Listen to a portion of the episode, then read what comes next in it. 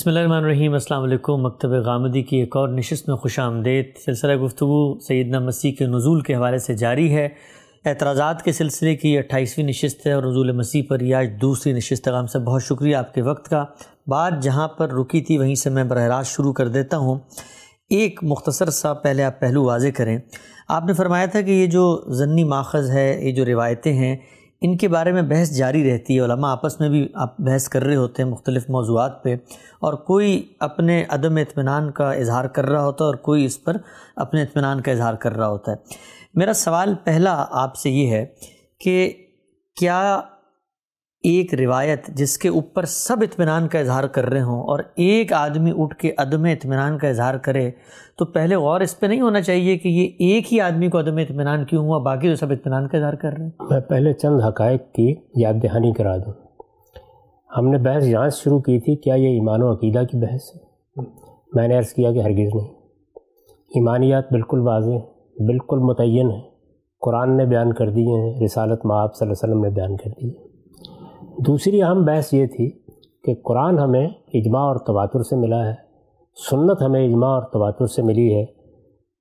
اس کے معاملے میں بھی اجماع اور تواتر کے الفاظ استعمال کیے جاتے ہیں ان کی کیا حقیقت ہے؟ میں نے آپ کو یہ بتایا کہ وہ بالکل الگ چیز ہے اور یہ الگ چیز ہے۔ وہ صحابہ کا اجماع اور تواتر ہے وہ مسلمان امت کا اجماع اور تواتر ہے۔ اس کو اجماع المسلمون کے الفاظ سے بیان کیا جاتا ہے۔ یہ اخبار کا تواتر ہے۔ یہ اہل اثر کا اجماع ہے۔ یعنی ایک علم کے ماہرین اس بات پر متفق ہو گئے۔ ہیں جیسے ہم کہتے ہیں کہ مورخین کا اس پر اجماع ہے۔ یا سب مورخین یہ بات بیان کرتے ہیں۔ یا فلاں بات کو اس وقت سارے چینل نشر کر رہے ہیں۔ یا یہ چیز سب اخباروں میں نشر ہوئی ہے۔ یہ بھی اپنی جگہ بڑی اہم بات ہے۔ لیکن یہ وہ چیز نہیں ہے کہ سب کے سب جانتے ہیں کہ پاکستان قائد اعظم نے بنایا ہے۔ ان دو باتوں کا فرق ملحوظ رکھے۔ یہ جو دوسری چیز ہے اس میں ایک خبر ہو اس میں دو خبریں ہوں اس میں دس لوگوں کی خبر ہو یا اس میں تواترت الاخبار کی نوبت آ جائے۔ یعنی بہت لوگ دس بیس پچاس ایک بات کو بیان کر رہے ہیں یا سارے مورخین یہ کہہ دیں تو علم اور تحقیق کا دروازہ بند نہیں ہوتا۔ یہ علم اور تحقیق کا موضوع ہے۔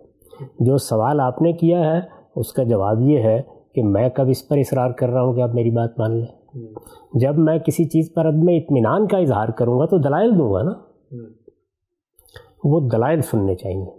اور یہ عدم اطمینان کا اظہار اس زمانے میں صرف میں نے نہیں کیا علامہ اقبال نے کیا۔ ہے اچھا۔ سید رشید رضا نے کیا۔ ہے مفتی محمد عبدو نے کیا۔ ہے ڈاکٹر اذنان ابراہیم کر رہے ہیں۔ بہت سے لوگ کرتے ہیں۔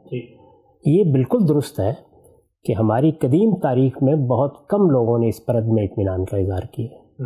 شاید کہیں کوئی ایک آدھ آدمی کا ذکر ہو جائے۔ اس لیے یہ مسئلہ بڑی اہمیت کا حامل ہے۔ جب اہل اثر ایک چیز کو اس طرح نقل کر رہے ہیں جب اہل اخبار اس طرح نقل کر رہے ہیں جب مورخین اس طرح بیان کر رہے ہیں جب محدثین اس طریقے سے اس کو بیان کر رہے ہیں تو ظاہر ہے کہ عدم اطمینان کی بات کہنے کے لیے بھی ایک ریاض ہے نا جس سے آپ کو گزرنا پڑے گا۔ لازماً۔ یعنی اگر آپ کو اطمینان نہیں ہوا تو کیوں نہیں ہوا؟ اچھا یہاں ایک عام آدمی ہو سکتا ہے یہ محسوس کرے کہ چونکہ یہ کہا جاتا ہے کہ رسالت معاب صلی اللہ علیہ وسلم سے بہت پہلے حضرت مسیح علیہ السلام کو آسمان پر زندہ اٹھا لیا گیا۔ جی۔ غامدی صاحب کو اس پہ عدم اطمینان ہوگا۔ نہیں مجھے اس پہ کوئی عدم اطمینان نہیں۔ میں جس قادر مطلق خداون کو مانتا ہوں وہ چاہے تو مجھے اور آپ کو آج زندہ اٹھا کے آسمان پر لے گئے یعنی مجھے اس میں کوئی استحالہ نہیں معلوم ہوتا۔ یا کوئی شخص یہ سمجھتا ہو کہ آسمان سے ایک شخصیت کا زندہ زمین پر آنا یہ ایسی چیز ہے کہ جس کو یہ خلاف عقل سمجھتے ہیں۔ یا خلاف عادت سمجھتے ہیں، اس پر بھی مجھے کوئی اعتراض نہیں۔ میرا پروردگار جب چاہے، سارے فرشتوں کو زمین پر لا کر کھڑا کر دے۔ سارے انسانوں کو زمین پر لا کر کھڑا کر دے۔ یہ میری بحث ہی نہیں ہے۔ بحث علم اور تحقیق کی بحث ہے کہ یہ جو ہمارے ہاں اطمینان ہو گیا ہے لوگوں کا، اس کی تاریخ کیا ہے؟ کیسے اطمینان ہوا ہے؟ اس میں کیا سوالات ہیں جن کا جواب نہیں مل رہا؟ یہ رسالت معاب صلی اللہ علیہ وسلم کی طرف ان روایات کی نسبت پر عدم اطمینان ہے۔ واقعے پر کوئی عدم اطمینان نہیں۔ نہ مجھے سیدنا مسیح علیہ السلام کے زندہ آسمان پر آنے پہ کوئی اعتراض ہے۔ نہ زندہ آسمان پہ اٹھائے جانے پہ کوئی اعتراض ہے۔ اصل سوال یہ کہ یہ دونوں باتیں کس کی نسبت سے بیان ہو رہی ہیں؟ یا قرآن کی نسبت سے بیان ہوں گی؟ یا رسول اللہ صلی اللہ علیہ وسلم کی نسبت سے بیان ہوں گی؟ اس نسبت کی تحقیق مجھے کرنی ہے۔ تو اطمینان اور عدم اطمینان کے الفاظ علم اور تحقیق کے حوالے سے بولے جا رہے ہیں۔ نسبت کی تحقیق کے حوالے سے بولے جا رہے ہیں۔ اس فرق کو محفوظ رکھیں۔ آپ مجھ سے میرے عدم اطمینان کے دلائل پوچھیں۔ میں وہ تفصیل کے ساتھ بیان کر دوں گا۔ اس کے بعد ان دلائل پر آپ محاکمہ کریں۔ اہل علم اس کا محاکمہ کریں۔ جو چیزیں میں کہہ رہا ہوں کہ یہ عدم اطمینان کا باعث بن رہی ہیں ان کا جواب دے دیا جائے۔ تو میں تو ماننے کے لیے تیار بیٹھا ہوں۔ میری تو خواہش یہی ہے۔ کہ میں اپنے عدم اطمینان کی صورت سے نکلوں اور اس چیز کو تسلیم کر لوں۔ لیکن یہ کہ آپ کہیں کہ چونکہ بہت سے لوگوں کا اطمینان ہے، تو اپنے ان سوالات کو دفن کر دو۔ ان پر گفتگو نہ کرو، انہیں نہ پیش کرو۔ یہ میں کیسے کر سکتا ہوں؟ اس لیے کہ یہ میرے دین کا معاملہ ہے، میرے پیغمبر کا معاملہ ہے، اللہ کی کتاب کا معاملہ ہے۔ اس میں تو آپ کو میرے سوالوں پر گفتگو کر کے ہی مجھے مطمئن کرنا ہوگا۔ تو علم اور تحقیق میں اطمینان اور عدم اطمینان اس مفہوم میں اس معنی میں بولا جا رہا ہوتا ہے۔ ہم جب ایک تاریخی واقعے کی تحقیق کرتے ہیں تو ہم یہ کہتے ہیں کہ اس معاملے میں ہم نے مورخین کو پڑھ لیا ہے ہم نے اہل روایت کو دیکھ لیا ہے ہم نے اہل اثر کو دیکھ لیا ہے۔ جو کچھ بھی سامنے آیا ہے اس میں واقعے کی تفصیلات پہ اطمینان نہیں ہوتا۔ پھر بتاتے ہیں کہ دیکھیے عدم اطمینان کی یہ وجہ ہے عدم اطمینان کی یہ وجہ ہے عدم اطمینان کی یہ وجہ ہے۔ یعنی میں اپنی کتاب میں میزان میں یہ نہیں کہہ رہا کہ مجھے عدم اطمینان ہے اور بس اس پر خاموشی اختیار کر رہا ہوں۔ میں یہ بتا رہا ہوں یہ وجوہ ہے کہ مجھے عدم اطمینان ہے۔ اور وہ قرآن مجید سے میں نے بیان کیے تو ہونا یہ چاہیے نا کہ اس پر علمی گفتگو کی جائے۔ اس کا جواب دیا جائے۔ عدم اطمینان کے وجوہ کو سمجھ کر بتایا جائے کہ اس میں کہاں میں غلطی کر رہا ہوں۔ علم اور تحقیق کی دنیا میں یہ اسلوب ہوتا ہے۔ ہمارے یہاں بدقسمتی سے اس طرح کی چیزوں کو پروپیگنڈے کا ذریعہ بنایا جاتا ہے۔ فتویٰ دینے کا ذریعہ بنایا جاتا ہے۔ دوسروں کی تزلیل تفسیق کا ذریعہ بنایا جاتا ہے۔ درا حال ہے کہ یہ علم کی دنیا ہے۔ یہاں بہت بڑی بڑی چیزیں چیلنج ہو جاتی ہیں۔ ان پر تحقیق کی جاتی ہے۔ نئے حقائق سامنے آ جاتے ہیں۔ تو عدم اطمینان کا مطلب یہ ہے۔ یہ غلط فہمی نہیں ہونی چاہیے کہ چونکہ ایک بڑی عجوبہ بات کہی جا رہی ہے، بڑی حیرت انگیز بات کہی جا رہی ہے، اس کو خلاف عقل سمجھ کر غامدی صاحب اس پر عدم اطمینان کا اظہار کر رہے ہیں۔ میں ان سوالات کی بنیاد پر عدم اطمینان کا اظہار کر رہا ہوں جو میں آپ کے سامنے ابھی تفصیل کے ساتھ رکھ دوں گا۔ ٹھیک، ہم سب آگے بڑھتے ہیں۔ یہ جو روایت ہے سیدنا مسیح کے آمد ثانی نزول کے حوالے سے بیسیوں کتابوں میں موجود ہے، صحابہ بے تحاشا ہیں۔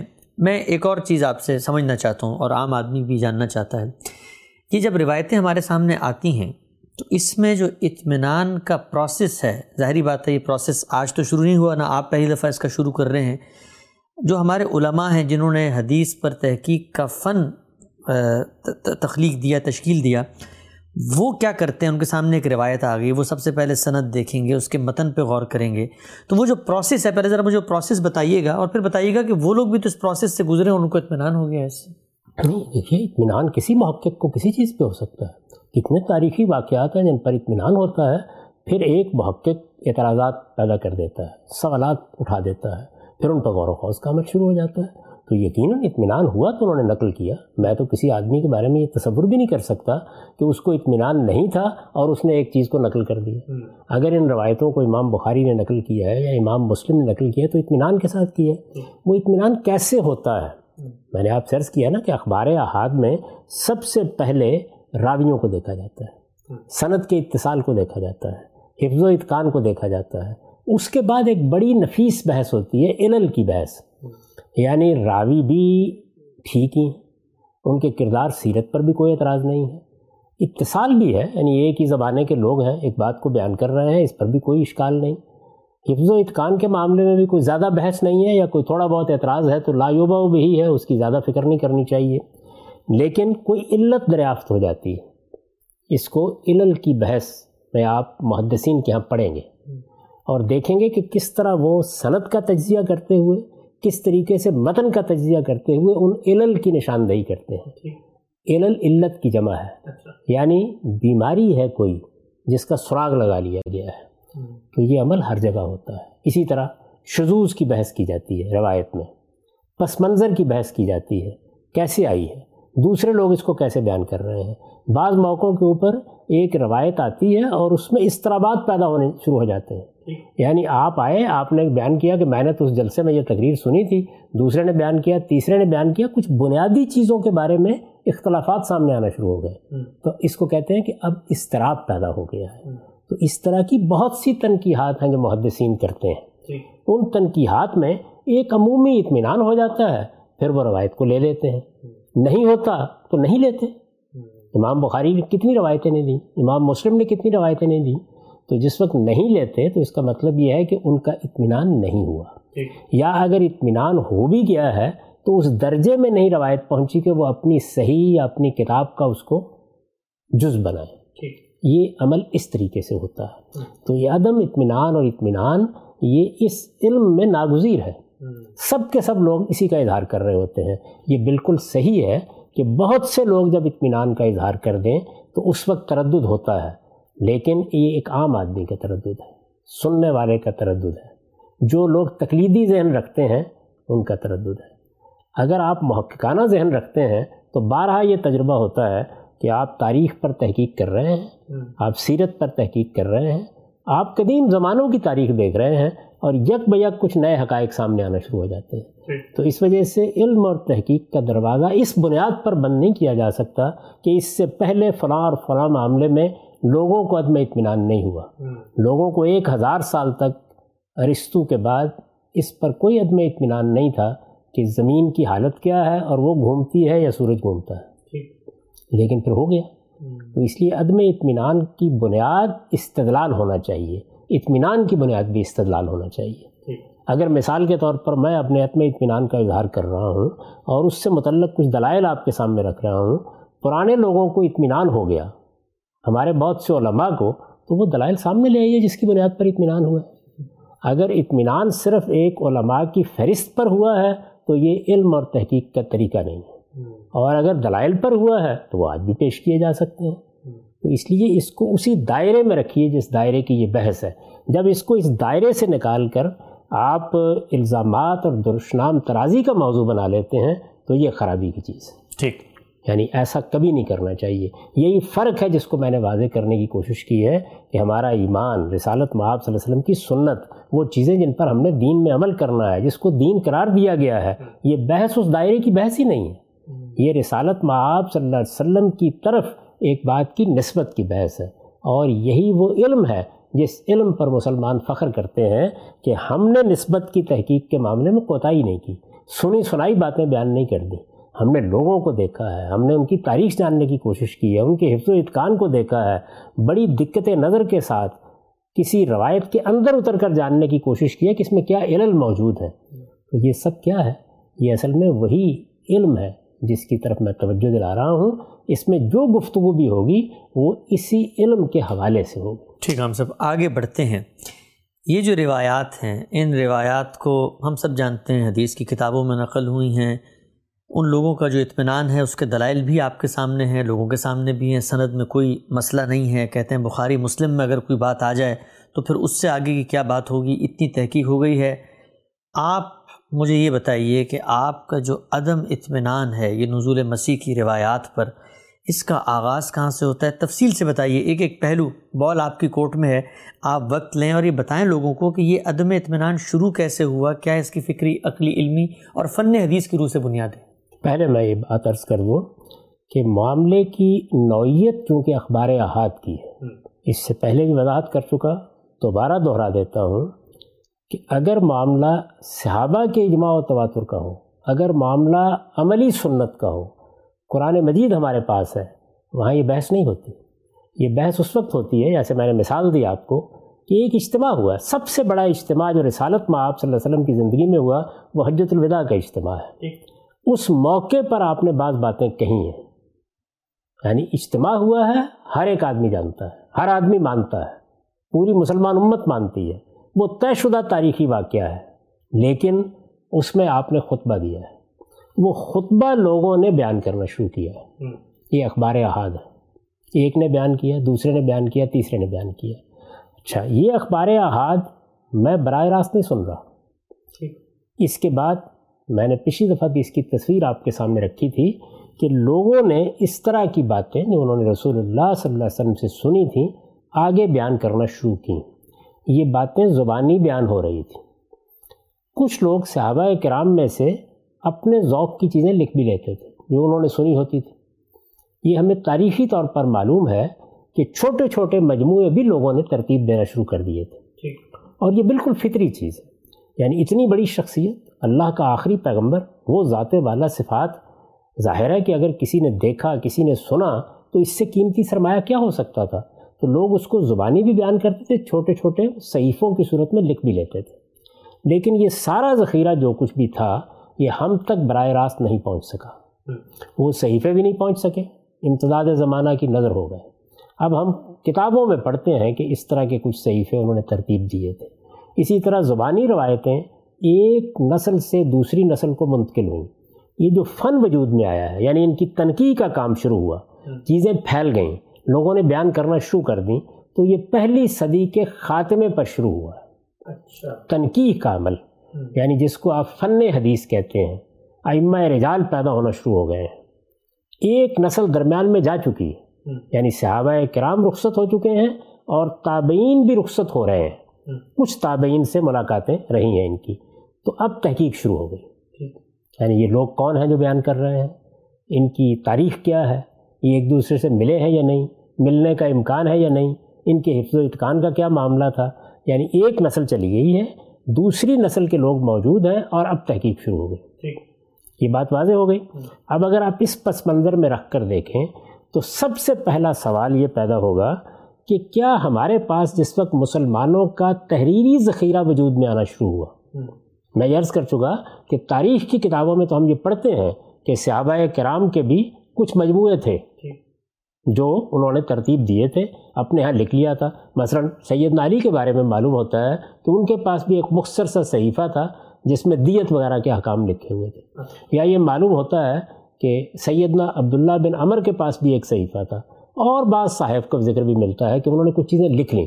یعنی کچھ تو زبانی بیان ہو رہی ہیں اس طرح کی باتیں اور کچھ لکھ لی گئی ہیں۔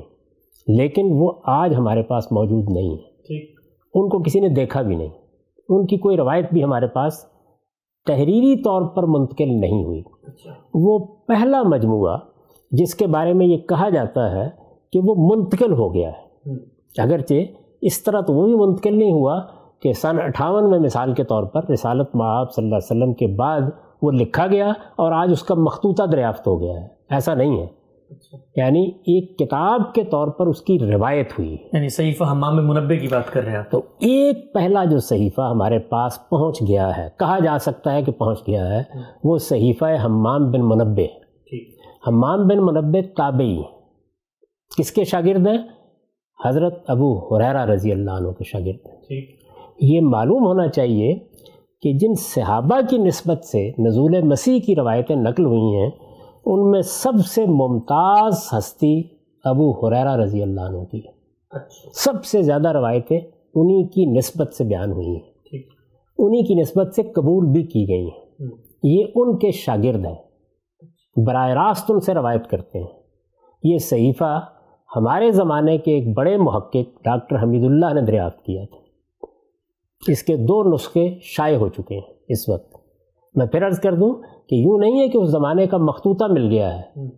نہیں اس زمانے کے مخطوطے کی روایت سے ہمارے پاس پانچویں چھٹی صدی کی ایک کتاب آ گئی ہے۔ اچھا۔ کہہ سکتے ہیں کہ یہ وہ کتاب ہے کہ جو سب سے پہلی کتاب ہونے کا شرف رکھتی ہے۔ اس سے پہلے جو چیزیں تھیں وہ ہم تک نہیں پہنچ سکیں۔ یہ اس وقت موجود ہے۔ ہم اس کو پڑھ سکتے ہیں۔ ایک سو انتالیس سے ایک سو چالیس کے قریب اس میں روایتیں ہیں۔ اچھا۔ یہ روایتیں کس سے ہیں؟ ابو حریرہ رضی اللہ عنہ سے۔ وہ براہ راست شاگرد ہیں۔ آپ یہ مان لیں تھوڑی دیر کے لیے کہ یہ جو مخطوطہ ہمارے پاس اس وقت ہے اگرچہ یہ روایت در روایت ہوتا ہوا پہنچا ہے یہ وہی ہے جس کو انہوں نے خود لکھا تھا۔ تھوڑی دیر کے لیے تسلیم کر لیں اس بات کو۔ اس کو ہم پڑھیں گے نا سب سے پہلے۔ جس وقت کسی مسئلے کی تحقیق کرنا پیش نظر ہوگا تو سب سے پہلے دیکھیں گے کہ جو بات چلی ہے وہ چلی کہاں سے؟ اس کی ابتدا کہاں سے ہوئی؟ ہماری جو علم کی تاریخ ہے اسی کو دیکھیں گے نا۔ یہ جو آپ کے سامنے کاغذات پڑے ہیں جن میں آپ نے بہت سی علماء کی آرا لکھی ہیں آپ نے روایتیں لکھی ہیں یہ آپ پر الہام تو نہیں ہوئی نا؟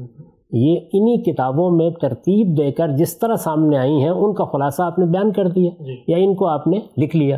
تو اب ظاہر ہے کہ ایک تحقیق کرنے والا آدمی جس وقت یہ جاننا چاہے گا کہ یہ بات کہاں سے شروع ہوئی میں نے مثال دی پھر۔ کہ خطبہ حجت الوداع ہو گیا۔ اس کے بعد اب لوگوں نے آپ کی کوئی بات رسالت میں آپ صلی اللہ علیہ وسلم کی بات بیان کرنا شروع کی۔ ایک نے ایک جملہ بیان کیا دوسرے نے دوسرا کیا تیسرے نے تیسرا کیا۔ اس کے بعد ہمارے پاس وہی جملے بہت بڑی تعداد میں آ گئے۔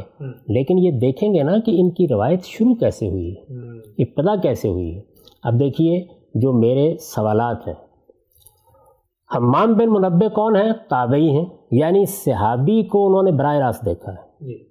کس کو دیکھا ہے؟ ابو حریرہ رضی اللہ عنہ کو دیکھا ہے۔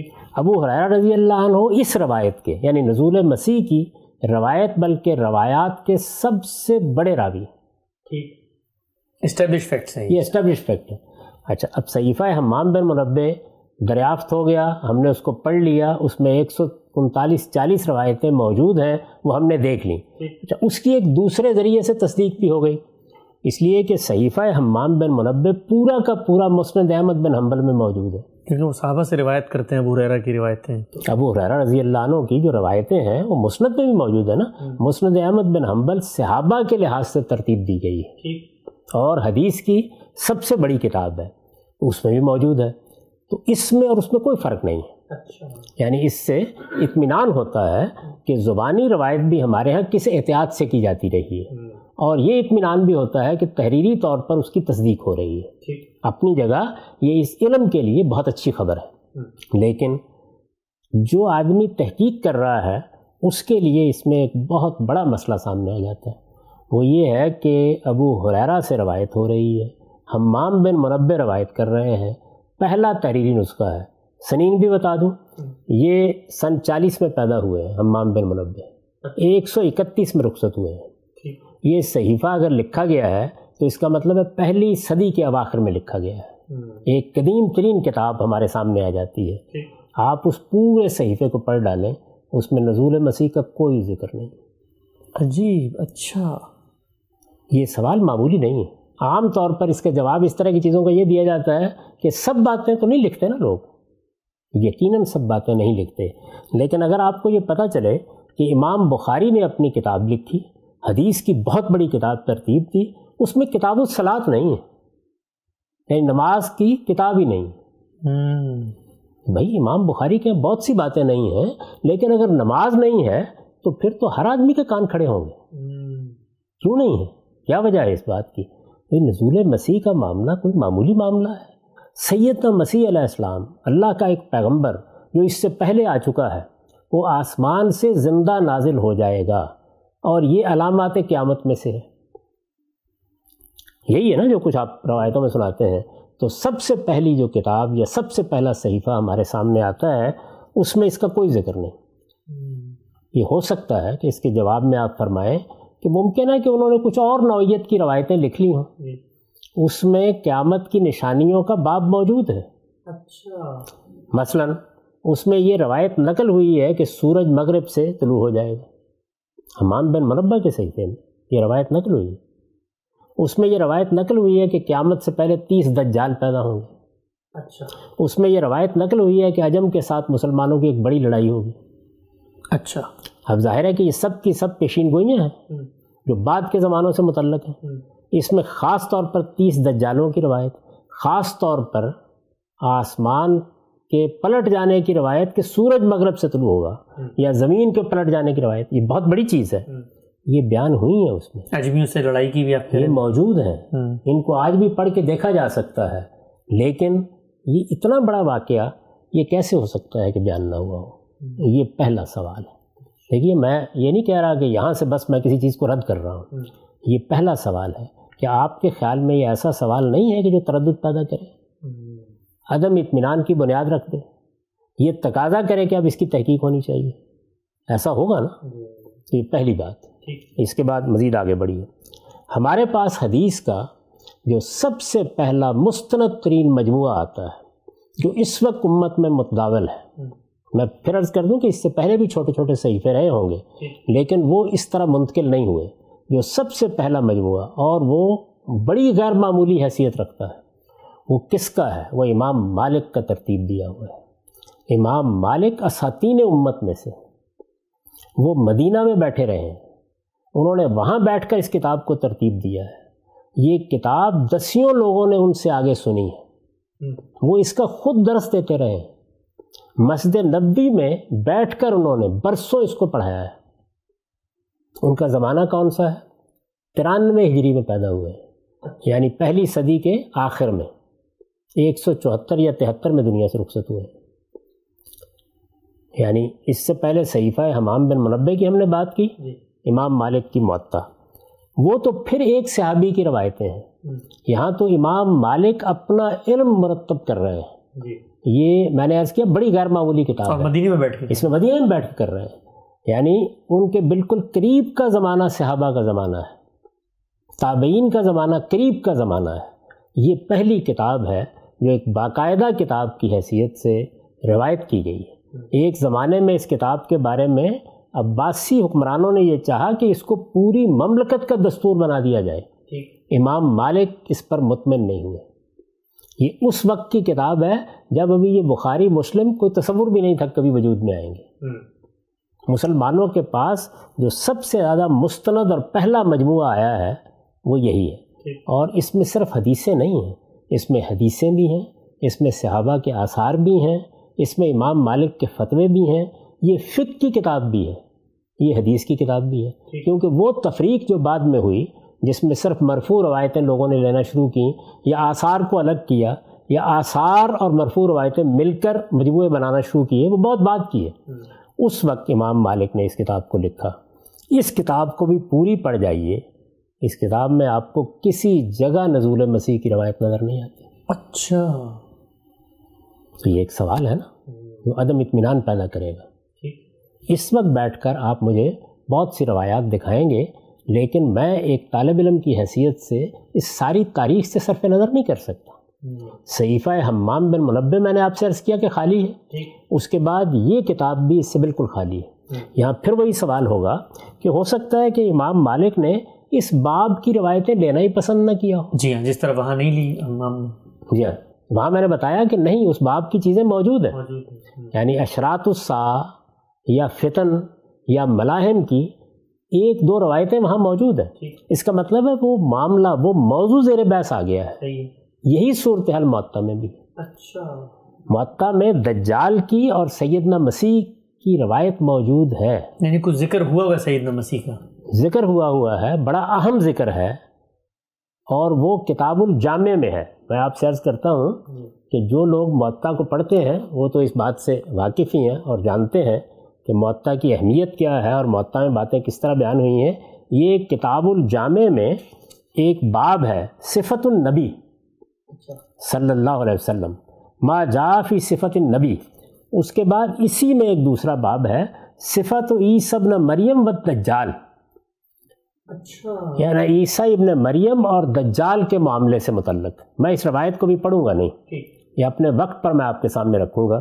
یہ روایت یہاں موجود ہے۔ ٹھیک ہے۔ معطا میں ہے۔ امام مالک نے اس کو نقل کیا ہے۔ یعنی اب آپ یہ نہیں کہہ سکتے کہ ان کے ہاں یہ موضوع زیر بحث۔ لیکن یہ جو کچھ آپ بیان کر رہے ہیں اس کا کوئی شائبہ بھی اس روایت یعنی اس باب کے تحت چلے روایت تو ہم پڑھیں گے لیکن نزول مسیح کا ذکر نہیں ہے۔ نزول مسیح کا اس میں بھی کوئی ذکر نہیں۔ اچھا۔ نہ رفع مسیح کا کوئی ذکر ہے کہ آسمان پر زندہ اٹھا لیے گئے نہ نزول مسیح کا کوئی ذکر ہے۔ دونوں ہی باتیں نہیں ہیں۔ اس میں کیا ہے وہ اپنے وقت پر میں آپ کے سامنے رکھ دوں گا۔ تو یہ دوسرا سوال بھی کیا کوئی ایسا سوال ہے کہ جس کو آپ نظر انداز کر دیں؟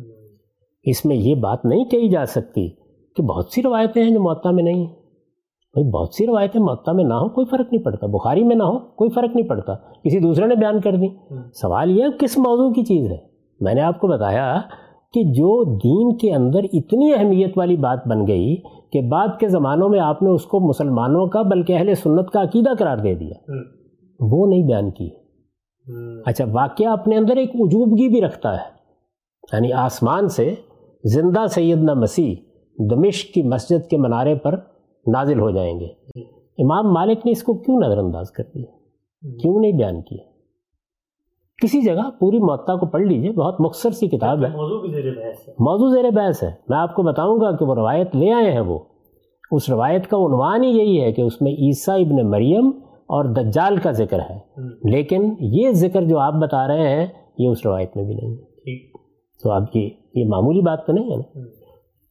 یہ ذکر پھر پہلی مرتبہ آتا کہاں ہے؟ یہ دیکھیں گے نا ہم۔ انہی کے معاصرین میں یعنی امام مالکی کے معاصرین میں ایک اور راوی ہیں مامر بن راشد۔ ان کی روایتیں مسند احمد بن حنبل میں نقل ہوئی ہیں۔ اچھا۔ یہ مامر بن راشد جو ہے میں نے عرض کیا کہ یہ امام مالک کے معاصرین میں سے ہیں۔ امام مالک کی پیدائش ترانوے کی ہے ان کی پیدائش پچانوے ہجری کی ہے۔ اچھا۔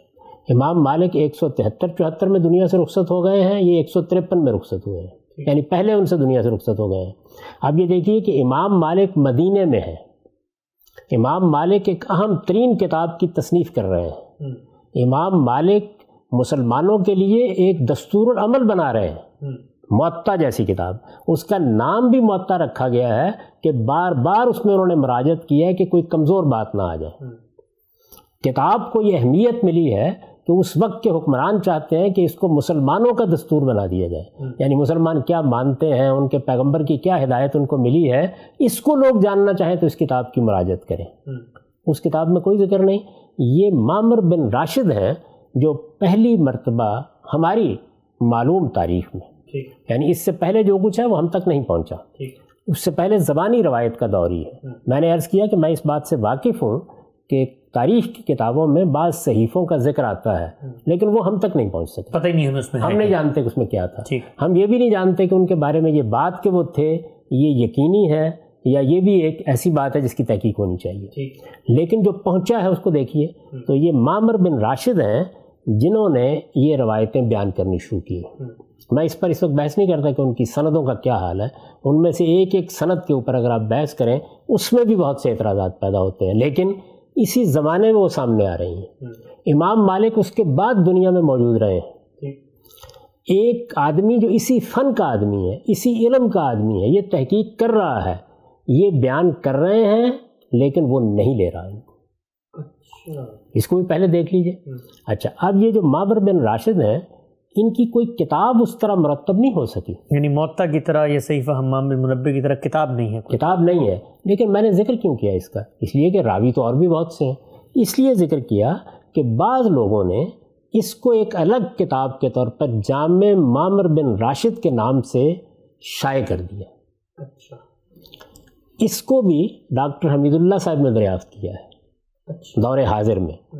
لیکن صحیفہ حمام بن منبع کے بارے میں تو ہم مطمئن ہو گئے کہ یہ صحیفہ انہی کا ترتیب دیا ہوا ہے۔ یہ الگ سے تھا اور اس کو اس طریقے سے روایت کیا گیا ہے۔ لیکن یہاں یہ بحث ہے اہل علم کے مابین کہ یہ الگ سے کوئی کتاب تھی یا احمد بن حنبل نے اپنی مسند میں جو باب باندھ دیا ہے، اسی کو الگ کر کے لوگوں نے چھاپ دیا ہے۔ اور وہ بعد میں ہوا ہے ظاہری بات ہے مستد احمد وہ ظاہرہ کے بہت بعد میں ہوا ہے۔ یہ بالکل ایسے ہے کہ جیسے آپ نے دیکھا ہوگا کہ ایک پوری تفسیر چھپی ہوئی ہے تنویر المکیاس کے نام سے سید ابن عباس کی۔ جی۔ لیکن ہر صاحب علم جانتا ہے کہ یہ تفسیر کو انہوں نے الگ سے کتاب کے طور پر نہیں لکھی بلکہ ان کی طرف جو اقوال منسوب کر کے کتابوں میں تھے ان کو اکٹھا کر دیا گیا ہے۔ تو زیادہ تر محققین اس کو الگ کتاب نہیں مانتے۔ تاہم یہاں سے اس کی ابتدا ہوتی ہے۔ اور میں نے عرض کر دیا کہ یہ پچانوے ہجری میں پیدا ہوئے ہیں یعنی پہلی صدی کے اختتام پر اور ایک سو ترپن میں دنیا سے رخصت ہوئے ہیں مامر بن راشد۔ اور یہ اسی علاقے میں غمس عرب ہی میں یعنی امام مالک کے جب آپ کہتے ہیں ہم اثر ہے تو یہ اسی علاقے میں۔ یعنی یہ ظاہر بات ہے کہ یہ تو خیر یمن میں زیادہ رہے لیکن یہ کہ علم تو ہوتا ہے نا معلومات ہو جاتی ہیں تھوڑی دیر کے لیے مان لے کہ نہیں ہوئی تو پھر بھی دونوں سوال باقی رہیں گے۔ یعنی امام مالک ان کے بعد رہے ان کی روایت اگر پہنچی تو انہوں نے اس کے باوجود کیوں قبول نہیں کی؟ ان کی موجودگی میں وہ مدینے میں بیٹھے ہوئے ہیں اور یہ روایت ان کے پاس نہیں ہے یا انہوں نے لینا اس کو قبول نہیں کیا یہ لے رہے ہیں۔ یہاں سے یہ بات شروع ہوتی ہے۔ یہ اخبار احاد ہے میں نے آپ سے عرض کیا۔ یعنی اس طریقے سے ہم دیکھتے ہیں کہ ابتدا ہو گئی۔ اب میں نے عرض کیا کہ یہ ایک سو تریپن میں دنیا سے رخصت ہوئے ہیں۔ یعنی یہ دوسری صدی کا وسط ہوا۔ دوسری صدی سے لے کر دوسری صدی کے وسط سے لے کر تیسری صدی کے وسط تک یہ ایک سو سال کا عرصہ ہے جس میں ہمارے ہاں حدیث کی وہ کتابیں مرتب ہوئی ہیں جن کو آج آپ اپنا سب سے بڑا ماخذ سمجھتے ہیں۔ اچھا۔ یعنی لوگوں میں باتیں پھیلی ہوئی ہیں لکھی ہوئی تحریریں بھی کچھ موجود ہیں لیکن یہ سب کچھ منتشر ہے۔ پہلی کتاب معطا امام مالک ہے۔ میں نے اس کا ذکر آپ سے کر دیا۔ پہلا صحیفہ جو ایک تابعی کی نسبت سے ہمارے پاس پہنچا ہے وہ صحیفہ ہمام بن منبع ہے۔ اس کے بعد ایک سو سال کے عرصے میں لوگوں نے بہت چیزیں ترتیب دینا شروع کر دی ہیں۔ مصنف عبد الرزاق ہے اور بہت سی چیزیں ہیں۔ تو بہت سی کتابیں اس میں پھر سامنے آنے لگ گئی ہیں۔ یہی اصل میں وہ دور ہے کہ جس میں جگہ جگہ سے روایات کو جمع کیا گیا ہے۔ اپنے اپنے طریقے سے مرتب کیا گیا ہے اور مختلف لوگوں نے اپنا ایک معیار قائم کر کے یہ دیکھا ہے کہ وہ کیا کتابیں لے رہے ہیں۔ طبقات ابن سعد اسی دور میں مرتب ہوئی ہے۔ اسی طرح سے جیسے میں نے عرض کیا مصنف عبد الرطاق اسی میں مرتب ہوئی ہے۔ آثار کی کتابیں اسی طرح حدیث کی بہت سی کتابیں اس دور میں آنی شروع ہو گئی ہیں۔ اسی دور کے خاتمے پر وہ کتابیں سامنے آئی ہیں جن کو آپ الجامع الصحیح امام بخاری کہتے ہیں۔ الجامع الصحیح امام مسلم کی کہتے ہیں۔ امام بخاری کا سال وفات دو سو چھپن ہے اور امام مسلم کا دو سو اکسٹھ ہجری ہے۔ تیسری صدی کے وسط میں آ کر ہمارا یہ سارا علم ترتیب پا گیا ہے۔ اور اس سو سال کے عرصے میں میں نے اس کی ابتدا آپ کو بتا دی۔ اس سو سال کے عرصے میں جو روایات شائع و ضائع ہو گئیں نزول مسیح کے بارے میں ان کی تعداد اگر مرفوع روایات کو آپ الگ نکال لیں تو چالیس کے قریب۔ مرفوع کی ذرا عام آدمی کو یعنی وہ روایت جس میں راوی رسالت معاب صلی اللہ علیہ وسلم کی نسبت سے بات بیان کر رہا ہے۔ کہ میں نے رسول اللہ سے سنا۔ میں نے رسول اللہ سنا آخر میں بیان کر رہا ہے۔ یعنی ظاہر ہے کہ وہ بیان کرے گا کہ میں نے رسول اللہ علیہ وسلم سے سنا سیابی بیان کرے گا۔ اس کے بعد کسی اور نے ان سے سنا پھر ان سے کسی اور نے سنا۔ تیسرے چوتھے پانچویں واسطے میں لوگوں کو یہ روایات ملنا شروع ہو گئی۔ مسند احمد بن حنبل میں بھی یہ موجود ہے۔ مصنف میں بھی موجود ہے امام بخاری کے ہاں بھی موجود ہے امام مسلم کے ہاں بھی موجود ہے البتہ ایک بات اس میں بھی بڑی دلچسپ ہے۔ جی۔ وہ یہ ہے کہ دو سو چھپن میں نے بتایا امام بخاری کا سال وفات ہے۔ جی۔ بخاری کی تدوین کا کام ظاہر بات ہے کہ دوسری صدی کے خاتمے سے لے کر تیسری صدی کے ابتدائی سالوں ہی میں متصور ہوگا۔ اس وقت تک بھی انہوں نے اپنی صحیح میں تین روایتیں دی ہیں۔ اور تینوں صرف ابو حرارہ سے لی اچھا یہ بھی بڑا دلچسپ۔ یعنی الجامع صحیح میں باقی روایتیں نہیں۔ صحیفہ حمام بن مربع خالی ہے۔ امام مالک کی معطا بالکل خالی ہے۔ اور جو ہمارے پاس پھر آخر میں آ کے مستند ترین چیز آئی امام بخاری کی صحیح ہے نا؟ جی۔ اسی کو ہم حدیث کا سب سے اہم ذخیرہ سمجھتے ہیں۔ غیر معمولی حیثیت ہے۔ اب میں آپ سے عرض کرتا ہوں کہ یہ کیوں ایک اہم سوال ہے پھر؟ اس لیے اہم سوال ہے کہ جو اس ساری ایک صدی کے اندر روایات شائع و ضائع ہوئیں یہ جب ان کو انتخاب کیا جاتا ہے تو جیسے میں نے عرض کیا کہ چالیس کے قریب یہ روایتیں ہیں جو مرفوع روایتیں ہیں۔ میں آثار کا اور باقی موقفات کا ذکر نہیں کر رہا۔ چالیس کے قریب روایتیں ہیں تیئیس صحابہ سے اچھا۔ ان تیئیس صحابہ میں سے امام بخاری صرف ابو حریرہ کی تین روایتیں اپنی صحیح میں نقل کرتے ہیں۔ یہاں بھی یہ سوال نہیں ہے کہ جو باقی انہوں نے چھوڑ دی وہ ان کے نزدیک صحیح نہیں تھیں لیکن انتخاب کیا بتا رہا ہے؟ کچھ۔ تو ظاہر ہے کہ یہ بھی ایک سوال ہے۔ ہمارے سامنے آتا ہے۔ اس سارے عرصے کے دوران میں یہ جو روایات میں نے آپ سرچ کی کہ چالیس کے قریب روایات یہ چالیس کے قریب اس میں کچھ اضافے بھی کر رہے ہیں لوگ۔ کچھ کمی بھی کرتے ہیں۔ وہ کمی اور اضافہ کیسے ہوتا ہے کہ کچھ روایات آپ کو مل گئی لیکن آپ زیادہ تنقید سے کام نہیں لے رہے کچھ زیادہ تنقید سے کام لیتے ہیں تو دو چار کم بھی کر لیتے ہیں۔ یہ جو کتاب میں نے ابھی آپ سے ذکر کیا تھا کہ ہمارے زمانے میں ایک بڑے جلیل القدر عالم امام انور شاہ کاشمیری نے یہ کتاب لکھی ہے۔ التصریب ما تواترہ فی نزول المسیح۔ تو التصریب ما تواترہ فی نزول المسیح میں انہوں نے چالیس روایتیں بیان کی ہیں مرفوع روایتیں۔ آثار بھی بیان کیے ہیں۔ آثار کو بھی آپ شامل کر لیں موقوفات کو بھی شامل کر لیں تو یہ سو کے قریب ہو جاتی ہیں روایتیں۔ تیئیس صحابہ سے کم و بیش یہ آئی ہیں۔ یعنی تعداد کے گننے میں ظاہر ہے کہ ایک محقق کے یہاں دوسرے محقق کے یہاں کچھ کمی بیشی بھی ہو جاتی ہے۔ امام بخاری نے ان میں صرف ابو حریرہ رضی اللہ عنہ کی روایتیں لی ہیں۔ امام مسلم نے کوئی پانچ چھ صحابہ کی روایتیں اپنی صحیح میں لے لی یہ تصویر سامنے رہنی چاہیے۔ اب ان سب روایتوں میں جو مضامین بیان ہوئے ہیں ان کا خلاصہ آپ نے کر دیا۔ جی۔ اس کے باوجود میں چاہوں گا کہ کچھ روایتیں آپ کے سامنے رکھ دوں۔ اچھا۔ عام آدمی کے لحاظ سے میں یہ سمجھتا ہوں کہ لوگوں نے پڑھنا ہوتا ہے نا جاننا ہوتا ہے۔ یہ ہو سکتا ہے کہ ہماری یہ گفتگو سننے کے بعد بعض لوگ براہ راست اس معاملے کو دیکھنا چاہیں۔ اس میں سب سے اچھے طریقے سے اس مسئلے کی روایات کو جمع کیا ہے مولانا سید ابو اللہ صاحب مودودی نے۔ اچھا۔ مولانا سید ابو اللہ صاحب مودودی نے اپنی کتاب تفہیم القرآن یہ تفسیر ہے ان کی اس میں سورہ احزاب کا ضمیمہ لکھا ہے۔ سورہ احزاب میں چونکہ ختم نبوت کی آیت ہے ختم نبوت کے ذیل میں یہ مہدی معود اور مسیح معود کی بحث پیدا ہو گئی تھی۔ تو انہوں نے ایک تفصیلی ضمیمہ اس پر لکھا ہے۔ یہ بات بھی واضح کر دوں کہ وہ دونوں کے آنے کے قائل ہیں۔ یعنی ان کے ذہن میں تصویر مہدی کی اور ہے لیکن وہ مہدی کی روایتوں کے بھی قائل ہیں۔ اور وہ نزول مسیح کی روایتوں کے بھی قائل ہیں انہوں نے بڑی تفصیل سے اس زمینے میں بتایا ہے کہ اس وقت جو اسٹیج بن رہا ہے اس میں یہود کی ایک ریاست قائم ہو گئی ہے۔ اسی کے اندر سے دجال کو پیدا ہونا ہے۔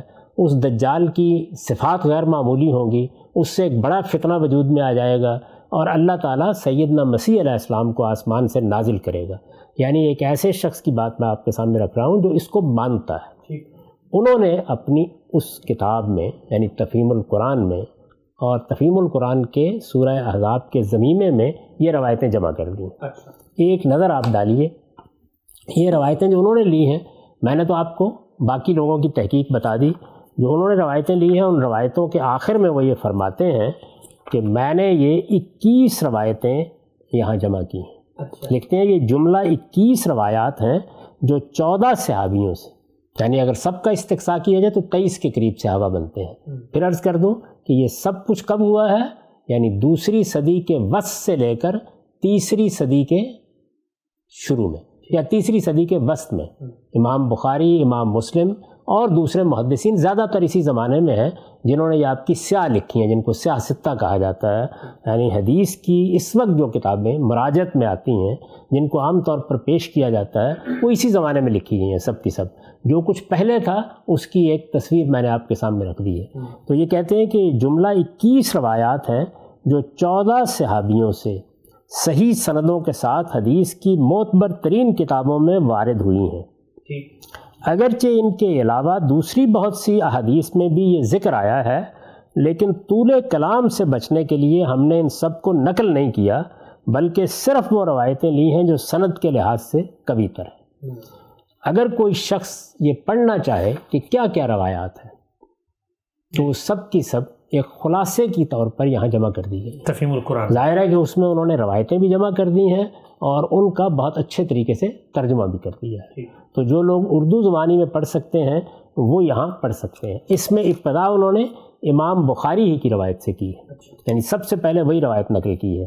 وہ میں پڑھ دیتا ہوں آپ کے سامنے۔ جی۔ حضرت ابو حریرہ سے روایت ہے کہ رسول اللہ صلی اللہ علیہ وسلم نے فرمایا قسم ہے اس ذات کی جس کے ہاتھ میں میری جان ہے ضرور اتریں گے تمہارے درمیان ابن مریم حاکم عادل بن کر پھر وہ سلیب کو توڑ دیں گے۔ وہ یکسر السلیب اور خنزیر کو ہلاک کر دیں گے وہ یکتر الخنزیر اور جنگ کا خاتمہ کر دیں گے وہ یز الحرب۔ دوسری روایت میں حرب کے بجائے جزیہ کا لفظ ہے یعنی جزیہ ختم کر دیں گے۔ اور مال کی وہ کثرت ہوگی تو اس کا قبول کرنے والا کوئی نہ رہے گا اور حالت یہ ہو جائے گی کہ لوگوں کے نزدیک خدا کے حضور ایک سجدہ کر لینا دنیا و مافیا سے بہتر ہوگا۔ یہ امام بخاری کی روایت ہے۔ امام بخاری نے دو روایتیں اس کے علاوہ بھی نقل کی ہیں۔ ان میں سے ایک روایت بھی سن لیجیے۔ جی۔ وہ بھی ابو حریرائی سے ہے اور اس میں رسول اللہ صلی اللہ علیہ وسلم کی نسبت سے بیان کیا گیا ہے کہ کیفا انتم اذا نزل ابن مریم فیکم و امام و کم من کم حضرت ابو حریرہ سے روایت ہے کہ رسول اللہ صلی اللہ علیہ وسلم نے فرمایا کیسے ہوگے تم جبکہ تمہارے درمیان ابن مریم اتریں گے اور تمہارا امام اس وقت خود تم میں سے ہوگا۔ باقی روایتوں میں کچھ تفصیلات ہیں۔ اس کو لوگ خود دیکھ سکتے ہیں۔ ان کا خلاصہ وہی ہے جو آپ نے بھی بیان کر دیا کہ ابن مریم اس وقت آئیں گے جبکہ دجال کا فتنہ اپنے عروج پر ہوگا۔ پھر اس میں تفصیلات بیان کی گئی ہیں اور یہ سبھی روایتوں میں کسی میں ایک، کسی میں دوسری جب آپ جمع کرتے ہیں تو یہ تفصیلات سامنے آ جاتی ہیں کہ افیق کی گھاٹی کے پاس سے مسلمانوں کے جنگی اقدام کے نتیجے میں دجال پسپا ہونا شروع ہوگا۔ یہ اسی علاقے میں مصر و شام کا علاقہ ہے یہ۔ جی۔ پسپا ہونا شروع ہوگا اور پھر اس کے بعد سیدنا مسیح نازل ہو جائیں گے۔ وہ دمشق کی ایک مسجد کے منارے پر نازل ہوں گے۔ نماز اس وقت کھڑی کی جا رہی ہوگی۔ بعض روایتوں میں آتا ہے کہ وہ خود نماز کی امامت کرائیں گے۔ دو روایتیں ہیں۔ لیکن زیادہ تر میں یہ ہے کہ وہ امامت نہیں کرائیں گے۔ مسلمانوں کے امامی سے کہیں گے کہ وہ امامت کرائے اس کے پیچھے نماز پڑھیں گے۔ اس کے بعد دجال کا تعاقب کریں گے اور لدھ کے مقام پر یہ اسرائیل میں ہے اس وقت۔ یہاں ایک بڑا ہوائی اڈہ بنایا گیا ہے۔ اچھا۔ تو اس مقام پر جا کر وہ دجال کو قتل کر دیں گے اور پھر اس کا خون اپنے حربے میں دکھائیں گے۔ اچھا۔ یہ ان روایات کا خلاصہ ہے۔ اور بعض تفصیلات بھی ہیں لیکن وہ ظاہر ہے کہ ہمارا موضوع نہیں ہے۔ تو میں نے عرض کیا کہ اب ذرا تھوڑا تازہ کر لیجیے۔ یعنی صحیفہ حمام بن منبع بالکل خالی تھا۔ تیس میں پیدا ہوئے اور معاف کیجیے گا اکیالیس میں پیدا ہوئے اور ایک سو تیس میں دنیا سے رخصت ہو گئے۔ اب ظاہر ہے کہ یہ سوال پیدا ہوا۔ پھر اس کے بعد معطا امام مالک کا میں نے بتایا آپ کو۔ جی۔ یعنی وہ بھی پہلی صدی کے خاتمے پر ہیں۔ پہلی صدی کے خاتمے کے اوپر وہ کتاب تصنیف تو ابھی ہونا شروع نہیں ہوئی وہ دوسری صدی کی ابتدا میں ہونا شروع ہوئی ہے۔ لیکن اس کتاب کی ایک اہمیت ہے۔ وہ کتاب مسلمانوں کے ہاں مسلمانوں کے علم میں حدیث کے علم میں بڑی بنیادی حیثیت رکھتی ہے۔ جی۔ اس کا کیا معاملہ ہے؟ پھر آہستہ آہستہ یہ خبر پھیلنا شروع ہوئی۔ بالکل وہی صورتحال ہے۔ کہ ایک جلسے کے اندر سے آپ نکلے کچھ دیر کے بعد لوگوں نے بیان کرنا شروع کر دیا۔ پھر ایک نے کیا، پھر دوسرے نے کیا، پھر تیسرے نے کیا۔ یہاں تک کہ دوسری صدی کے وس سے لے کر تیسری صدی کے وس تک ایک سو سال میں تیئیس صحابہ کی نسبت سے کم و بیش یہ خبر بیان کر دی گئی۔ چالیس کے قریب مرفوع روایتیں سامنے آ گئیں۔ ان روایتوں میں سے پھر امام بخاری نے تین روایتیں قبول کیں، صرف ابو حرارہ رضی اللہ عنہ سے قبول کیں ان میں یہ بات بیان ہوئی امام مسلم نے پانچ چھ صحابہ سے یہ روایتیں قبول کیں اس میں مزید تفصیلات آئیں خلاصہ وہی ہے جو آپ نے بیان کر دیا۔ یہ اس وقت کی صورتحال اب آگے بڑھی تھوڑی دیر کے لیے اس تاریخ کو ایک طرف رکھ دیجیے تو میں آپ سے ایک سوال کرتا ہوں۔ وہ سوال یہ ہے کہ مسلمان انتظار کر رہے ہیں حضرت مسیح کا سورج کے مغرب سے طلوع کا اسی طرح دجال کے آنے کا۔ پرسوں قیامت برپا ہو جائے۔ اور ان میں سے کچھ بھی نہ ہوا۔ قیامت سے پہلا ہونا نا یہ سب کچھ۔ جی۔ قیامت برپا ہو گئی۔ ہم۔ اللہ کی بارگاہ میں کھڑے ہو گئے۔ ان میں سے کوئی واقعہ نہیں ہوا۔ اچھا۔ ان روایات کے بارے میں آپ کیا رائے قائم کریں گے؟ اگر تو رسول اللہ سے ہیں اور واقعہ نہیں ہوا تو ہم کہیں گے کہ بھائی رسول اللہ تو مخبر ساتھ دیں گے تو خبر جھوٹی یعنی یہ تو باور نہیں کیا جا سکتا نا کہ رسالت میں آپ صلی اللہ علیہ وسلم نے خدا کے آخری پیغمبر نے صادق و مصدوق نے کوئی غلط خبر دی تھی۔ یہی ماننا پڑے گا کہ تمام تر تحقیق کے باوجود غلطی ہو گئی۔ یہی مانیں گے نا؟ جی۔ اگر قیامت آ جاتی ہے۔ اگر قیامت آ جاتی ہے۔ میں آپ کے سامنے ایک مفروضہ رکھ رہا ہوں کہ اگر قیامت آ جاتی ہے تو پھر آپ کیا کہیں گے؟ ہم تحقیق کرتے رہے اتفاق بھی کرتے رہے اختلاف بھی کرتے رہے لیکن ہوا کیا؟ یعنی دنیا ختم ہو گئی قیامت آ گئی حشر برپا ہو گیا اب نہیں ہوا۔ یعنی نہ سورج مغرب سے طلوع ہوا۔ نہ دجال آیا ہم خدا کی بارگاہ میں کھڑے ہیں۔ اس موقع کے اوپر ایک فقی ایک عالم ایک محدث یا ایک عام مسلمان ان روایتوں کے بارے میں مزید تحقیق کرے گا۔ یہی کہے گا نا کہ یہ تو واضح ہو گیا بالکل کہ لوگوں نے یہ منسوخ کر دی تھی۔ رسالت میں آپ صلی اللہ علیہ وسلم کی نسبت سے کوئی بات غلط نہیں ہو سکتی۔ رسالت میں آپ صلی اللہ علیہ وسلم نے جو کچھ فرمایا ہے وہ تو گفتہ ہے وہ گفتہ ہے اللہ بہت۔ لیکن میں آپ سے عرض کر چکا ہوں نا کہ یہ جتنے بھی سوالات میں نے کیے ہیں یہ ایک تردد تو پیدا کر رہے تھے۔ جی۔ لیکن جب قیامت برپا ہوئی اور نہیں ہوا تو اطمینان کے ساتھ ہم کہیں گے نا جی۔ کہ ٹھیک ثابت ہو گئی یہ تحقیق۔ جی۔ یعنی واقعتاً تردد درست تھا۔ عدم اطمینان ظاہر کرنے والے وہی لوگ تھے کہ جو ٹھیک کہہ رہے تھے کہ رسول اللہ کی طرف ان کی نسبت نہیں ہونی چاہیے۔ یہی ہوگا نا۔ لیکن اگر اس کے بالکل برخلاف ان میں سے ایک ایک چیز ہو جائے۔ ایک ایک چیز ہو جائے یعنی دجال بھی آ جائے اور دس پندرہ سال میں کسی وقت بھی آ سکتا ہے۔ سیدنا مسیح کا نزول بھی پرسوں ہو جائے ترسوں ہو جائے۔ اسی طرح سے سورج بھی مغرب سے طلوع کر جائے۔ بڑی بڑی نشانیاں ہی ہیں نا بڑی بڑی نشانیاں چار ہیں۔ جی۔ یعنی ایک زمین کے اندر سے براہ راست کسی جانور کا پیدا ہو جانا جیسے پہلے ہوتے رہے ہیں۔ جی۔ دوسرے سورج کا مغرب سے طلوع ہو جانا ظاہر ہے اس سے دنیا کی گردش تبدیل ہو جائے گی۔ جی۔ ایک بہت بڑی نشانی کا ظہور ہو جائے گا۔ دجال کا آنا اور سیدنا مسیح علیہ السلام کا آسمان سے نزول۔ اگر یہ چاروں کی چاروں نشانیاں جتنی ہیں یہ ایسے ہی ہو جائیں تو پھر عدم تردد والوں کے پاس کچھ کہنے کے لیے نہیں رہے گا۔ بالکل صحیح بات ہے۔ یعنی مجھے آپ سب کو ماننا پڑے گا کہ ہمارے عدم اطمینان کی کوئی حیثیت نہیں۔ غلط تھے ہم۔ ہم غلط تھے۔ جن لوگوں نے یہ روایتیں بیان کی وہ بالکل درست بات کر رہے تھے ان کی تحقیق بالکل درست تھی۔ ابھی میں نے آپ کے سامنے ذکر کیا اس بات کا کہ احمد بن حنبل نے بھی ایک پورا کا پورا صحیفہ نقل کیا ہے۔ حمام بن منبع ہی کی وساطت سے نقل کیا ہے۔ تو جب ہمیں الگ سے ایک صحیفہ ملا اور ہم نے دیکھا کہ وہاں زبانی روایات تھیں یہاں تحریری طور پر ایک کتاب مل گئی اور دونوں میں سر منہ کوئی فرق نہیں ہے۔ جی۔ اطمینان ہوا نا کہ دونوں کی تصدیق ہو گئی ہے۔ ہمارے محدثین نے فی الواقع بڑی محنت سے یہ کام کیا ہے۔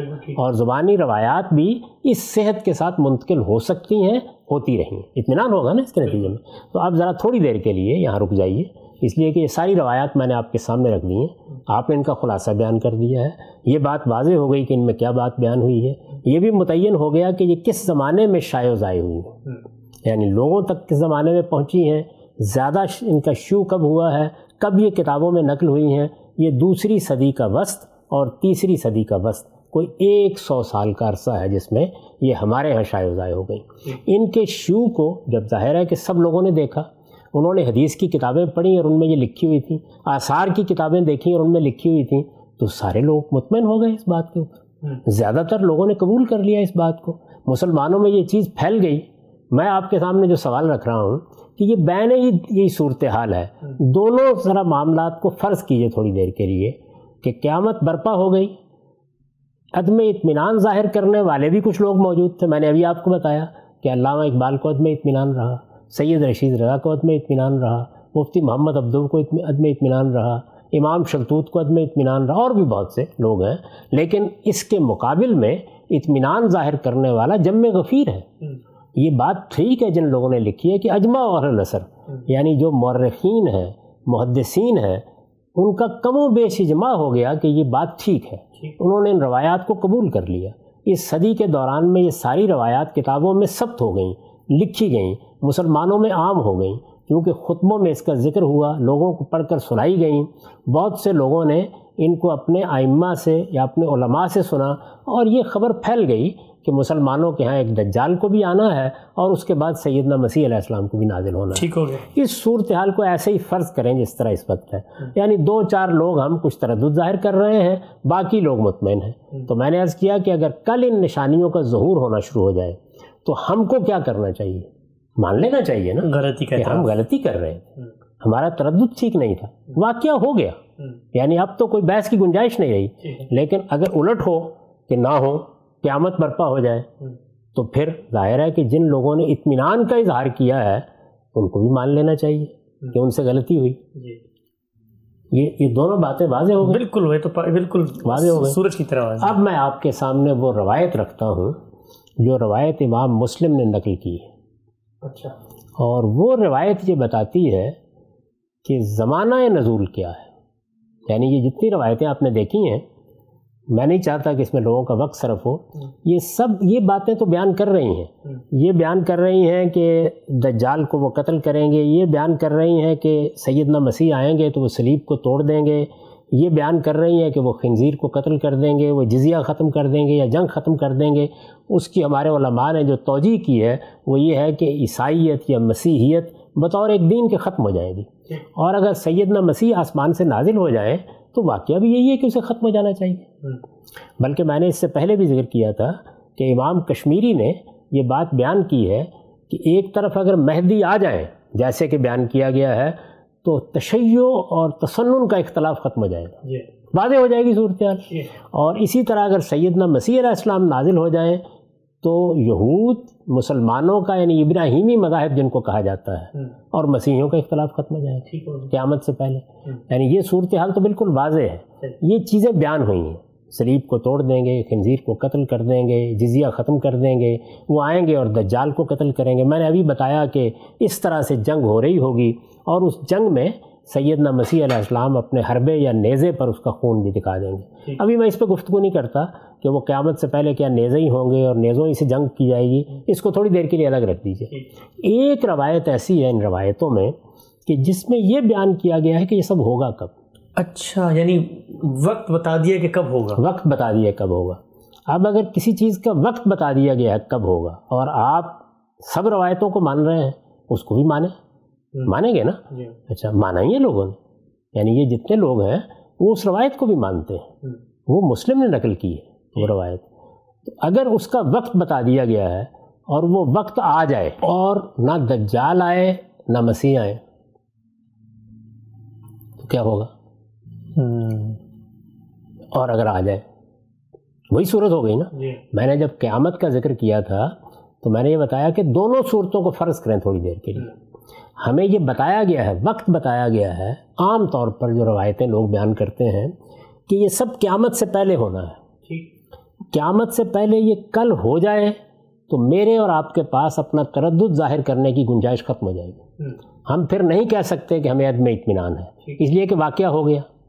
اور اگر کل یا پرسوں قیامت آ جائے اور ان میں سے کچھ نہ ہو تو جو لوگ مان رہے ہیں ان کے پاس کچھ کہنے کے لیے نہیں رہے گا۔ تو میں یہ عرض کر رہا ہوں کہ مسلم کی روایت میں وہ وقت بیان ہوا ہے جس کے بارے میں پیشین گوئی ان روایتوں میں نقل ہوئی ہے۔ یعنی دجال کب آئے گا اور سیدنا مسیح علیہ السلام کب نازل ہوں گے؟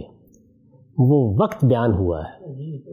اس روایت کو اگر آپ کے پاس وقت ہے تو میں بیان کروں اور اگر نہیں ہے تو پھر ہم اگلی نشست میں اس پر گفتگو کر سکتے ہیں کیونکہ اس میں کچھ وقت لگے گا بیان کرنا صاحب ہمارا ٹائم یہاں پر پورا ہو چکا ہے۔ آخری ایک جملہ یہ جو آپ نے ایک بہت ہی عجیب و غریب سی بات کر دی ہے کہ سب لوگ تو اس میں منتظر تھے کہ انہوں نے آنا ہے اور ایک روایت ایسی ہے جس نے یعنی میں یہ سمجھنا چاہ رہا ہوں، آخر میں عام آدمی کو بھی ذرا سمجھائیے گا۔